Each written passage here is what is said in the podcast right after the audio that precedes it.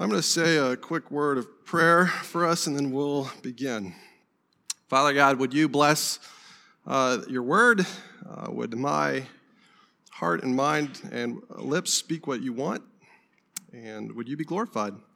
In Jesus' name, amen. I imagine some of you have been spending time with your family. Uh, it's the summer, and for some reason during the holidays, that's usually where we end up, either at our in laws or maybe one of our closer, more direct uh, relatives' households. So for Memorial Day or Mother's Day, or maybe for Father's Day coming up. Now, have you ever noticed that each unique family has a special flavor? Now, that's kind of a, a polite way of saying every family is weird in its own unique way. Now, I think this is true because you can, you can sense that whenever you go over to someone's house. You kind of get there, how they do things, how they live, how they function. And then they probably sense that when they come over to your house as well, that you too are a special flavor. Now, I think Pinterest actually gives us a nice survey of kind of these different types of families. I'm going to put up some pictures, hopefully, there we go, of, of different ways that people kind of symbolically welcome other people into their home by these sort of frames. You've probably seen them. So, this is the first one that describes a family. It says, Our family is just one tent away from a full blown circus. That describes maybe some of your families, a little rowdy, a little wild, but fun all the time. Now, this is a kind of a different type of wild for this family. In our family, we don't hide crazy. We put it on the porch and we give it a cocktail. All right, they're a little bit more straightforward about it. This one, I'm sure, relates to a few of you. Uh, in this house, we do camo, we lock and load, we drag, we bag, we respect our rifles, we get the lead out, we aim for the game, we hunt. All right, there you go. That kind of describes my family in Colorado. This, this, this last one, I think, more describes who I am and Monica are at, at our house today. In this house, we believe, this is kind of hard to read, but I'm going to read it for you. In this house, we believe in magic. We have epic adventures once upon a time in galaxies far, far away. We do wibbly wobbly, timey wimey stuff while going where no man has gone before. We know the answer to everything is 42, and the odds are ever in our favor. We do cosplay and passion, and we aim to misbehave, and we don't care what others think because in this house we do geek. There you go. All right. So you can see this survey of houses. I know this is describing a few of you. And maybe there's one that I didn't put up that would describe you better. You can go on Pinterest and surf them to your heart's content. But today we're talking about not just our individual families, but two families. Two families that all of us fit into and that are introduced in the story of the Bible, in the very first story of the Bible, the book of Genesis. And these two families begin in Genesis chapter 3 in a verse that we reviewed a couple weeks ago called the Proto Evangelion. The Proto Evangelion. It's Genesis chapter 3, verse 15. Now, those of you who were uh, paying special attention two weeks ago know that I spelled it differently that time, proto evangelion. There's a couple different ways you can spell it. This way is the most Greek way that I prefer. But Genesis chapter 3, verse 15 is called the Proto Evangelion because it means first gospel. Proto, first Evangelion, like evangelism, good news. And it's the first good news to fallen people because people have just blown it. We've just eaten from the tree. We've just rejected God. We've just said, we're better than you, God. We're going to trust ourselves. And God, as he's cursing Adam and Eve and the serpent, he actually gives us good news. And this is spoken from God to the serpent. He says, And I will put enmity between you and the woman, between your offspring and hers. He will crush your head, and you will strike his heel. So here we read about the offspring of the serpent and the offspring of Eve. Two families from the very beginning of the story. The first family is the spiritual offspring of the serpent. And they, in our story, are the descendants of Cain. We read that in the first chapter, in chapter 4. The second family is the spiritual offspring of Eve, and they are the descendants of a man named Seth. And we read that in the second chapter. They were, they were the ones that lived a really, really long time. So we're going to first look at Cain's family and what we can learn from him and his family. So Cain's family is the offspring of the serpent.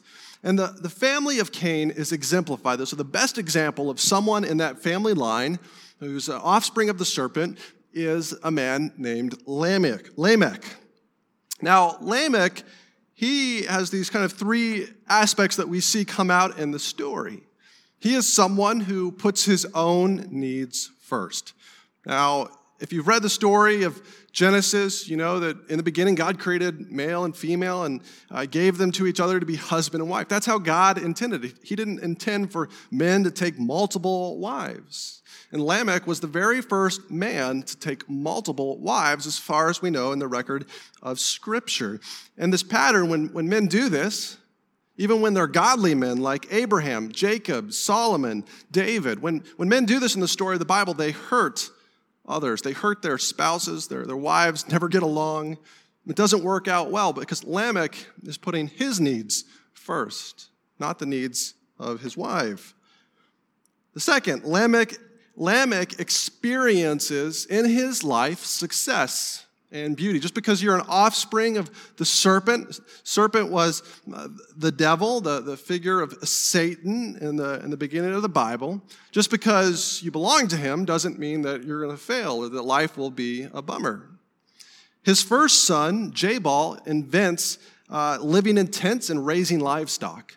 Now, you might remember, for those that are really keen, that uh, Abel actually was a shepherd of, of flocks. Well, those flocks were much smaller than the livestock, the kind of big herds that uh, Jabal was responsible for, kind of inventing that style of agriculture. His second son, Jubal, he pretty much invented the arts. He invented stringed instruments, windpipes. He invented that sort of music. His third son, Tubal Cain, is named after Cain, the, the man who committed the first murder, and he creates metallurgy, so tools, and probably tools used for violence, weapons. So here we see Lamech experiencing a great deal of success in his, his progeny, his family. They're, they're all a success. He doesn't, bad things don't happen to him just because he rejects God. And he also has a daughter. She's almost an afterthought, but her, her name is Naamah. And her name means pleasant, graceful, gorgeous. Lamech seemed to have it all. And thirdly, he doesn't need anyone, especially God. Now, when Cain committed the first murder, he cried out to God for protection, for mercy. God, have mercy on me. Don't send me out. I need you. I need you. Lamech says, God, I don't need God's protection. I can, I can commit 70, time, 70 times more murders, more violence than Cain, and I will be just fine. He is rejecting God. So the offspring of the serpent, they reject God. They can experience good things, success, and beauty, and they put their own needs first.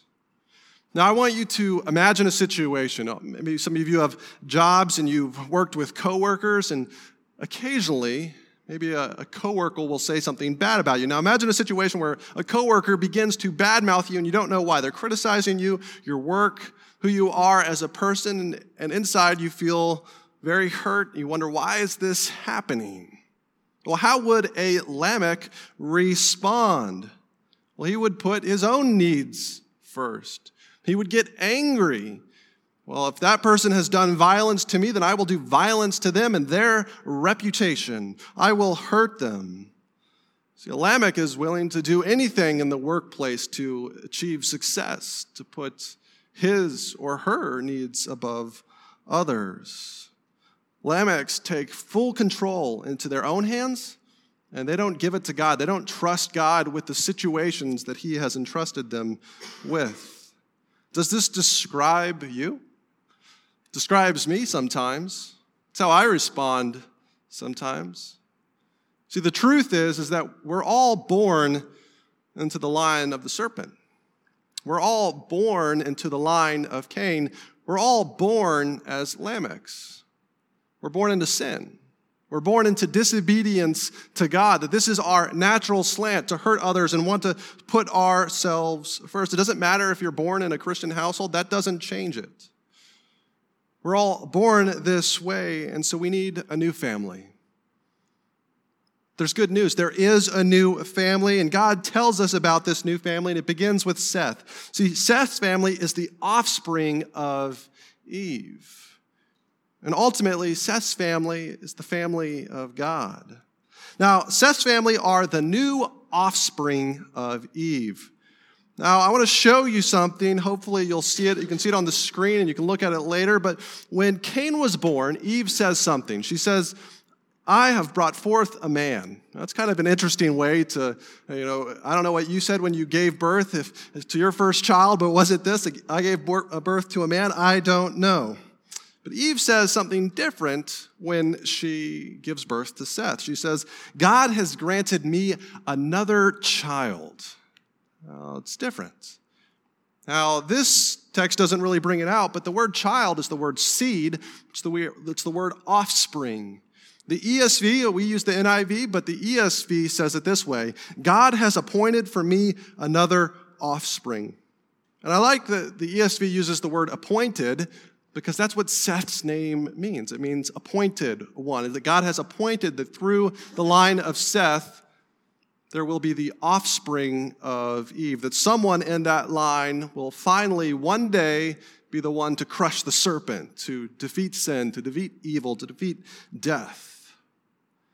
Notice that the, the family of Seth, one of the first things they do is that they call upon the name of the Lord. At the very last verse in chapter 4, it says, At that time, people began to call on the name of the Lord. See, the family of God realizes their, their need for God. They don't say, I can do it my way, that I don't need any help. They trust in God. And the name of the Lord here is the name Yahweh. And we see that all throughout the Old Testament as the name God's people use to address him, Yahweh. And so when we, when we sing the song Yahweh or say that in the, the music, we're, we're repeating a name that they would have repeated. See, Lamechs, they get angry. They turn away from God. They say, I don't need you, God. But, but the, the line of Seth, like a toddler, they, they lift up their hands and say, I need you. I need you as a parent. I need someone to love me. And what is the result of their trust? How does God reward those who call on him? I, I skipped a few slides here. We're going to keep going. God gives the offspring of Eve eternal life as a, as a uh, long life as a sign of eternal life. Now, if we look at the genealogy in chapter 5, it's pretty interesting because it, it covers many, many hundreds of years, and it seems as if everyone is living for a really long time. Why is that? Why doesn't that occur today? Well, uh, I don't think that this, this genealogy is making some sort of a scientific uh, claim about the age of the earth or mathematical claim about how long people lived before the flood. I don't think that's what it's trying to make at all. I think it's trying to make a theological point, a point about God. And I say this because this genealogy is much more representative than it is comprehensive. In other words, it doesn't necessarily have to include every single generation. We see actually other places in the Bible, specifically in Matthew chapter 1, where uh, a genealogy is given and it says, uh, This person is the son of this person. And if you look elsewhere in the Bible, it's actually skipping generations. So this doesn't necessarily have to be uh, uh, just one, one person after the other. There could be other ones, but it's more like when you're driving and you're going on a road trip and uh, you see like the big green signs that give you like the distance to the next city it's more like that than it is the, the mile markers where it's telling you every single person along, along the roadway along the timeline along the, the tree uh, so let's keep looking at this. Uh, and that God is giving them eternal, He's giving them long life as a sign of eternal life. And in, in Genesis chapter 6, it also says uh, that God limited, so after this long genealogy of people living all this time, it says that God limited the lifespans to about 120 years. So does that mean that everyone lived that long? I don't think so. I think it's referring specifically to those that knew God, that walked with God. I say this because Moses is the author of the book of Genesis. And he died at exactly 120 years old. And he was someone who walked with God, who spoke with God face to face. And he would have lived just as long as these other men that lived hundreds and hundreds of years if God had not uh, kind of appointed an end for his life. So the point that I'm making here is that not everyone who, before the flood, lived for hundreds and hundreds of years. And you can disagree if you kind of have a different perspective on it. That's okay. But it's only the line of Seth, the line of the offspring of Eve, who, through one day, we will get a Savior who uh, will come and, and give all people eternal life. It's kind of telling us that, hey, something's coming way down our family tree that's going to produce eternal life for anyone that will put their faith in that person, who will trust that person. Uh, I didn't know uh, either of my grandfathers, but I did know some of my grandmothers, and they lived a long, long time. My Aunt Mildred lived to be 102. My grandmother lived to 91, and then some of my great and great great grandmothers lived to 99 and 98. It's always kind of cool when we have a relative that lived a really long time. We always speak with reverence of them, don't we? The Bible talks about long life being a gift of God. God promises not just long life to those who trust in Him, He doesn't promise long life in this life, but He, he, he promises eternal life. He promises a life that will go on and on forever with God. Life, long life, is a blessing from God. So the offspring of Eve are given long life as a sign of eternal life. Now, there's something we need to note about this passage. I believe that all of the people in here, I think they fall under that he- header of people that were calling on the name of the Lord. But if we, leave, if we read later in the book of Genesis, we see that some people, many people, in fact, almost all people were wicked. Genesis chapter 6 says that, that, that the whole land was wicked, and that's why God had to send the flood to cleanse the land. So I think as we look at this passage, we don't see a list of perfect people. We see a list of wicked people who called on God for help, who recognized their own sin, their own disobedience, their own dirtiness, and that they needed to be forgiven and cleansed by God. This is a mark of Seth's family, the spiritual offspring of Eve. Now, we're going to look at a character just like Lamech, but on the side of Seth. We're going to look at Enoch. Now, Enoch in verses 21 through 24 of chapter uh, 5, he interrupts the pattern. So, the normal pattern is that uh, people live, they have a son, they die, they have a descendant. And Enoch, well, he lives, he has a descendant, but then he doesn't die. This is amazing. God wants us to pay attention to him because he is kind of the counter Lamech. So, what does Enoch tell us about what it means to be a part of the family of the offspring of Eve? Well, he tells us that we should call on God. He's one of those people that called on the name of Yahweh. When he encounters need, he looks to God. And then he also walks with God. This is kind of the most obvious point from the passage. But this means he prioritized God, that he knew God. Now, do you remember the last time that anyone walked with God? It was with Adam and Eve in the garden when God came walking through the garden and he ended up judging Adam and Eve. And what this is kind of giving us a picture of is that Enoch is experiencing a relationship with God that is reminiscent of the Garden of Eden. And that if you have faith in God, if you trust God, you can experience a little bit of this relationship with God as well. Finally, Enoch puts his faith in God. Enoch has faith. And we actually see this in the New Testament in Hebrews chapter 11, verse 5. It says, By faith, Enoch was taken up so that he would not see death. And he was, uh, he was not found because God took him up, for he obtained the witness that before his being taken up, he was pleasing to God. Enoch called on God, he, he put his faith in God, and he walked with God through life. Now, I want us to go back to that, that, that coworker situation for a moment. Do you remember the situation where someone's speaking poorly about you? Maybe someone you even know and, and like. How would an Enoch respond in that situation? Well, first, an Enoch would call on God and say, God, I don't know why this is happening. Instead of just looking at the circumstances around you, look to God and ask Him. Second, an Enoch would attempt to walk through the situation, walk through the circumstances with Jesus, saying, Lord, what do you want me to learn from this? What can others learn from this? How can we grow as followers of God? How can we grow as disciples? How can we be matured through this? Not just how can I lash out, but how can I trust you, God? Teach me your ways in this.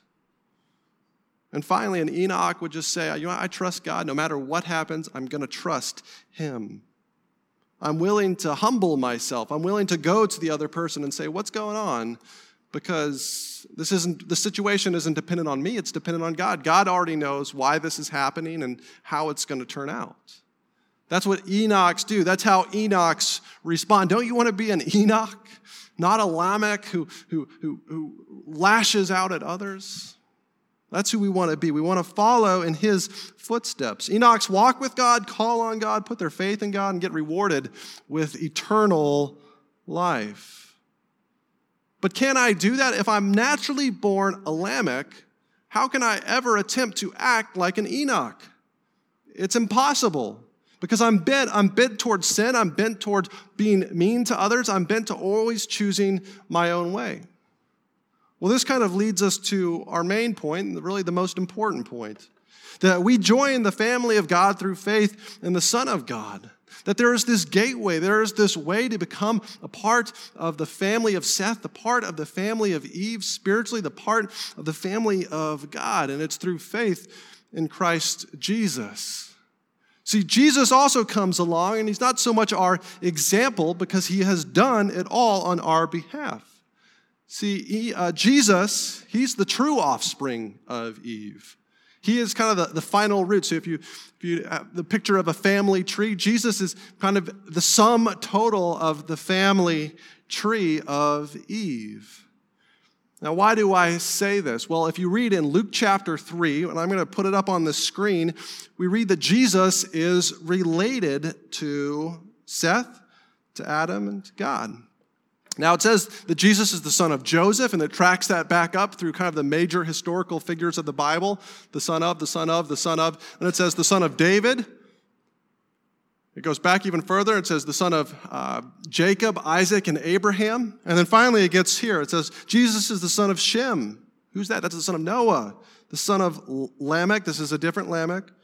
The son of Methuselah, the son of Enoch, the one we just talked about, the son of Jared, the son of Mahalalel, the son of Kenan, the son of Enosh, the son of Seth, the son of Adam, the son of God. Here's that final offspring. Here's the good news, the proto euangelion being answered. That Jesus is that one who's going to come along and he's going to defeat the serpent. He's the true offspring of Eve, and he is going to defeat the serpent. Point number two about Jesus. So, how does Jesus defeat the serpent. Now, you guys probably know the story that Jesus died on the cross and he rose again from the grave. And he certainly did that in order to defeat the serpent. But I want you to notice how he specifically defeats the anger and the violence of people like Lamech. Luke, no, Matthew chapter 18, 21 through 22 is the story of Peter coming up to Jesus and saying, Jesus, when people hurt me, how many times am I supposed to forgive them? And this is how Jesus answers. Then Peter came to Jesus and asked, Lord, how many times shall I forgive my brother or sister who sins against me? Up to seven times? Jesus answered, I tell you, not seven times, but 77 times. Remember what Lamech said? He said, I'm going to pour out violence upon anyone who hurts me a man, a child, 77 times. But that's not what Jesus says. Jesus reverses the hatred. Jesus reverses uh, the prejudice and the, the hurt, the violence. And he says, I, Forgive, forgive 77 times. See, at the cross, Jesus was forgiving you and me. See, we're the Lamechs. We're, we're, we're the descendants of Cain who reject God, who have hurt God, who have, who have, who have done violence towards Christ again and again. And Jesus is defeating all of that, all the sin inside you and me as we hurt those around us. He's forgiving us way more than 70 times seven times. It's almost like you can hear the serpent declaring the same words that Lamech said I have killed the Son of Man for wounding me. But then Jesus rises again three days later, crushing the serpent, defeating evil, defeating Satan, and giving you and me hope. And now Jesus offers something to you and me. He offers us to join the family. Come and join the family of Seth, join the family of Eve. Those that have their great grandparents spiritually as the serpent and, and the Cain, they can change families. You can become a part of the family of Eve, a part of the family of God, a part of the family of Seth, just through having faith in Christ Jesus. Galatians chapter 3, verse 26 says this. It says, So in Christ Jesus, you are all children of God through faith. This means that I am no longer a child of the devil.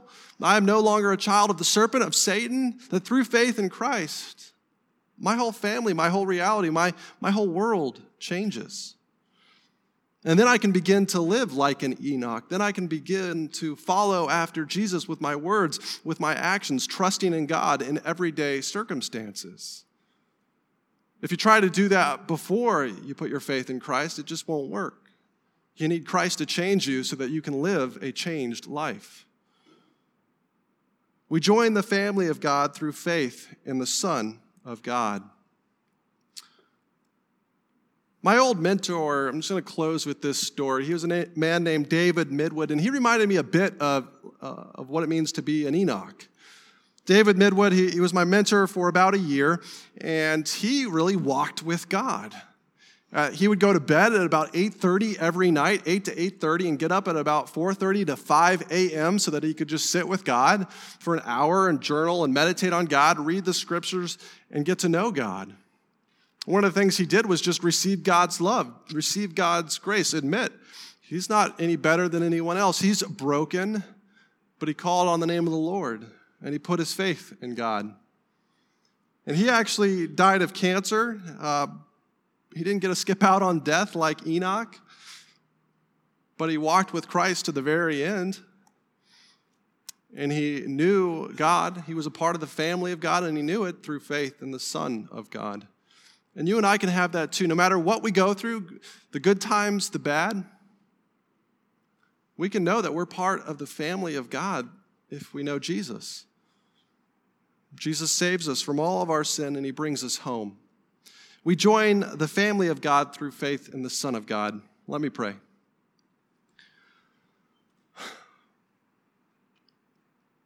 Dear Jesus, thank you for what you have done for us, that you're the kind of the final descendant of Eve, and yet you're not because you invite people like me and anyone that will put your faith in you into your Father's family. Lord, I pray for those that don't yet know you, that you would welcome them home through faith in your Son, Jesus. It's in his name we pray. Amen.